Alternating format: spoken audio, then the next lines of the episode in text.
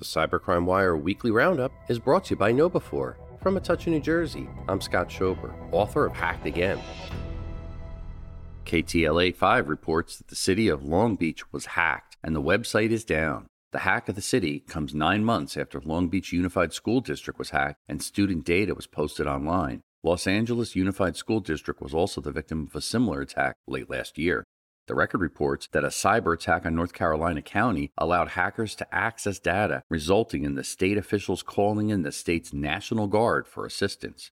J D. Super reports that Booking dot com confirms a phishing attack, raising concerns over a possible data breach.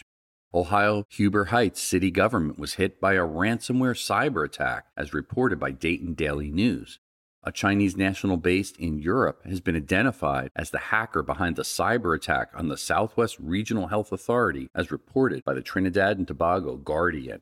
Reporting for Cybercrime Radio, I'm Scott Schober, author of Hacked Again. This weekly roundup of the Cybercrime Wire is brought to you by know be four, the world's largest integrated platform for security awareness training combined with simulated phishing attacks.